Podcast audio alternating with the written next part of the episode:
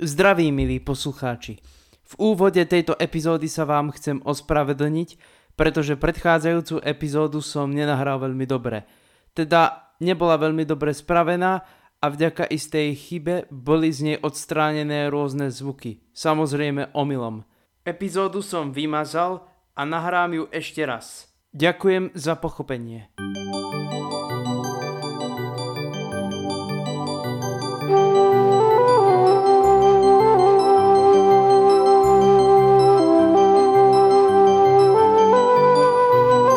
Vítajte pri mojej 24. epizóde Tanuki Space podcastu. Tu je Marko a mojou témou bude totiž správne ladenie, nesprávne ladenie a tak ďalej. Hovorí sa, že 432 je oveľa lepšia frekvencia než 440 Hz. Či je to pravda, domyslíte si. Ale prečo práve 432? Alebo existovali aj iné druhy ladenia? Prípadne existujú aj iné druhy ladenia? Voľa kedy som sa stretal s teóriou, že 432 Hz je frekvencia, ktorej spievajú rôzne etnické kapely, etnickí hudobníci, čiže hudobníci napríklad z rôznych afrických kmeňov a tak ďalej. Stavím sa, že interpret indickej rágy alebo nejaký hudobník z kmeňa Pygmeov by o tom, že 432 Hz existuje, nevedeli z nič pretože sa o tieto veci nezaujímajú. Ale prečo práve táto frekvencia? A opäť budem rozoberať tému alikvotných tónov, ktorej som sa v tomto podcaste už istý čas venoval. Nedá sa nič robiť, budem musieť na to ísť takto. Ale predtým si vysvetlíme, čo je to vlastne temperované ladenie a čo je tzv. prirodzené ladenie. Pri temperovanom ladení sú intervaly zmenšené alebo naladené tak, doslova hovorím zmenšené, aby sa mohlo toto temperované ladenie uplatniť vo všetkých akordoch. Pričom pri tzv. prirodzenom ladení je dobré, pokiaľ hráte len v jednej stupnici, lebo v iných stupniciach to bohvie ako neznie. Takto som to vysvetlil hlavne pre tých, ktorí sa o hudbu veľmi nezaujímajú. Dokonca existuje aj teória tzv. solfeggio frekvencií. Aby ste vedeli, čo je to solfeggio, tak to sú solmizačné slabiky, čiže do, re, mi, fa, sol, la, si, do. Jednoducho povedané, ale aj o nich sa dá kadečo hovoriť. Ale pri tých solmizačných frekvenciách som prišiel na jednu vec. Len jedna z nich nebola súčasťou tzv. alikvotných tónov. Ostatné boli vyberané podľa alikvotných tónov, len jedna z nich, čiže tá najspodnejšia, nebola súčasťou. Je to veľmi jednoduché a je to skôr taká šarlatánska hra. Nebyť toho, že viem niečo o alikvotných tónoch, bol by som na lep skočil aj ja. A verte mi, že voľakedy sa hudobné nástroje dokonca ladili aj podľa frekvencie 1 Hz, hoci v iných oktávach. Aby som vám to vysvetlil, tak F, čiže fundamentálna hlavná frekvencia krát 2 a potom ešte krát 2 sú všetko oktávy krát 3 to je kvinta, ale v oktáve, ktorá je vyššia.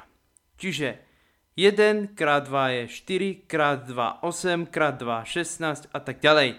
Tak som experimentoval a som sa dostal ku frekvencii 256 Hz. Vypočul som si ju a zvukom sa to veľmi podobalo C, aj keď bolo trochu inak ladené. Ale ako sa dostanem ku frekvencii 432 Hz? Je to veľmi jednoduché. Použijem ale na to program, ktorý je vlastne kalkulačka. Je to vlastne kalkulačka, ktorá bola špeciálne navrhnutá pre nevidiacich, takže budete počuť do toho aj klepkanie po klávesnici. Ideme na to. Idem ho nájsť. Mám ho tu. Tak. Čítač obrazovky tu na schvál nebudete počuť, ale možno, že aj trošku áno cez slúchadla. Ale nejdem tu predvázať program, idem eh, riešiť, tak povediac, jednoduchú matematiku. Prepnem si klávesnicu na anglicku, keďže je to anglický program. A keďže niektoré operácie vyžadujú anglickú klávesnicu, či chcem, či nie. Čiže máme 1 krát 3. Áno. teraz som sa dostal ako keby ku G. Z C ku G.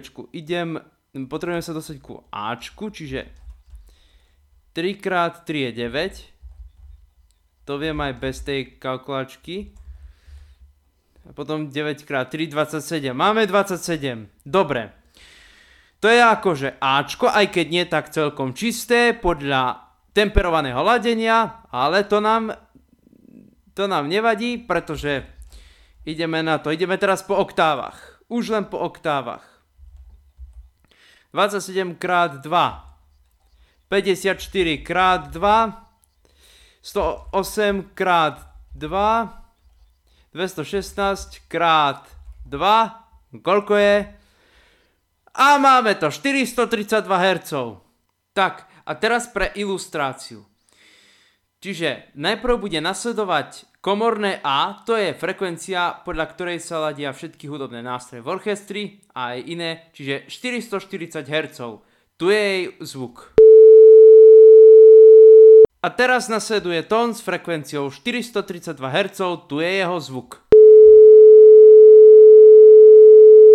Bežný hudobný like by to nerozpoznal, určite. A každému by tento tón, kto sa aspoň trošku v hudbe orientuje, alebo je otvorený aj iným hudobným ladeniam, by to vlastne pripomínalo Ačko. Aj keď to posledné bolo o pár frekvencií naladené nižšie. Tak a teraz ideme k ladeniam. Čiže prirodzené a temperované ladenie. Prirodzené ladenie je postavené na matematických zákonitostiach. Aj pri temperovanom ladení sú intervaly matematicky vypočítané. Ale prirodzené ladenie je postavené aj na alikvotných tónoch. Už som vysvetľoval, že kvinta, oktáva a aj tercia a iné intervaly sa vyskytujú v harmonických postupoch, čiže v alikvotných tónoch. Vysvetlím to ešte raz. Čiže 2 ku 1 je oktáva. Ale čo je napríklad 3 ku 2? No áno, čistá kvinta. A napríklad 5 ku 4 je tercia, 6 ku 4 je to isté, čo 3 ku 2, čiže kvinta. Aby som vám to znázornil, mám šťastie, pretože na mojom keyboarde existuje aj možnosť prepnúť si keyboard do iného druhu ladenia. Sú tam napríklad aj rôzne druhy ladení, napríklad Pythagorovo ladenie, toto je tiež prirodzené ladenie a je postavené iba na kvintách. Pričom obyčajné čisté ladenie je postavené na všetkých intervaloch a tie intervaly sú matematicky vypočítané, sú postavené na harmonických postupoch, čiže na harmonických tónoch. Najprv si vypočujete C-durový kvintakord v temperovanom ladení.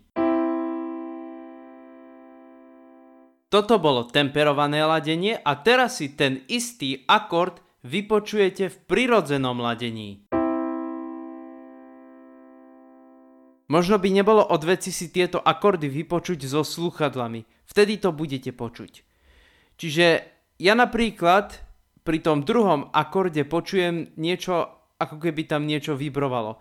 Dokonca existujú aj skladby, ktoré sú doslova komponované práve v takomto mikrotonálnom ladení, ale o rôznych intervaloch, ako napríklad o celých alebo poltónoch, alebo dokonca štvrťtónoch, budem hovoriť niekedy na budúce.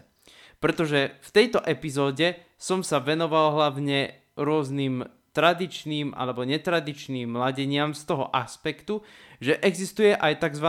432 ladenie, 440 Hz ladenie a tak ďalej a dokonca aj solmizačné frekvencie. Ešte raz k tým solmizačným frekvenciám.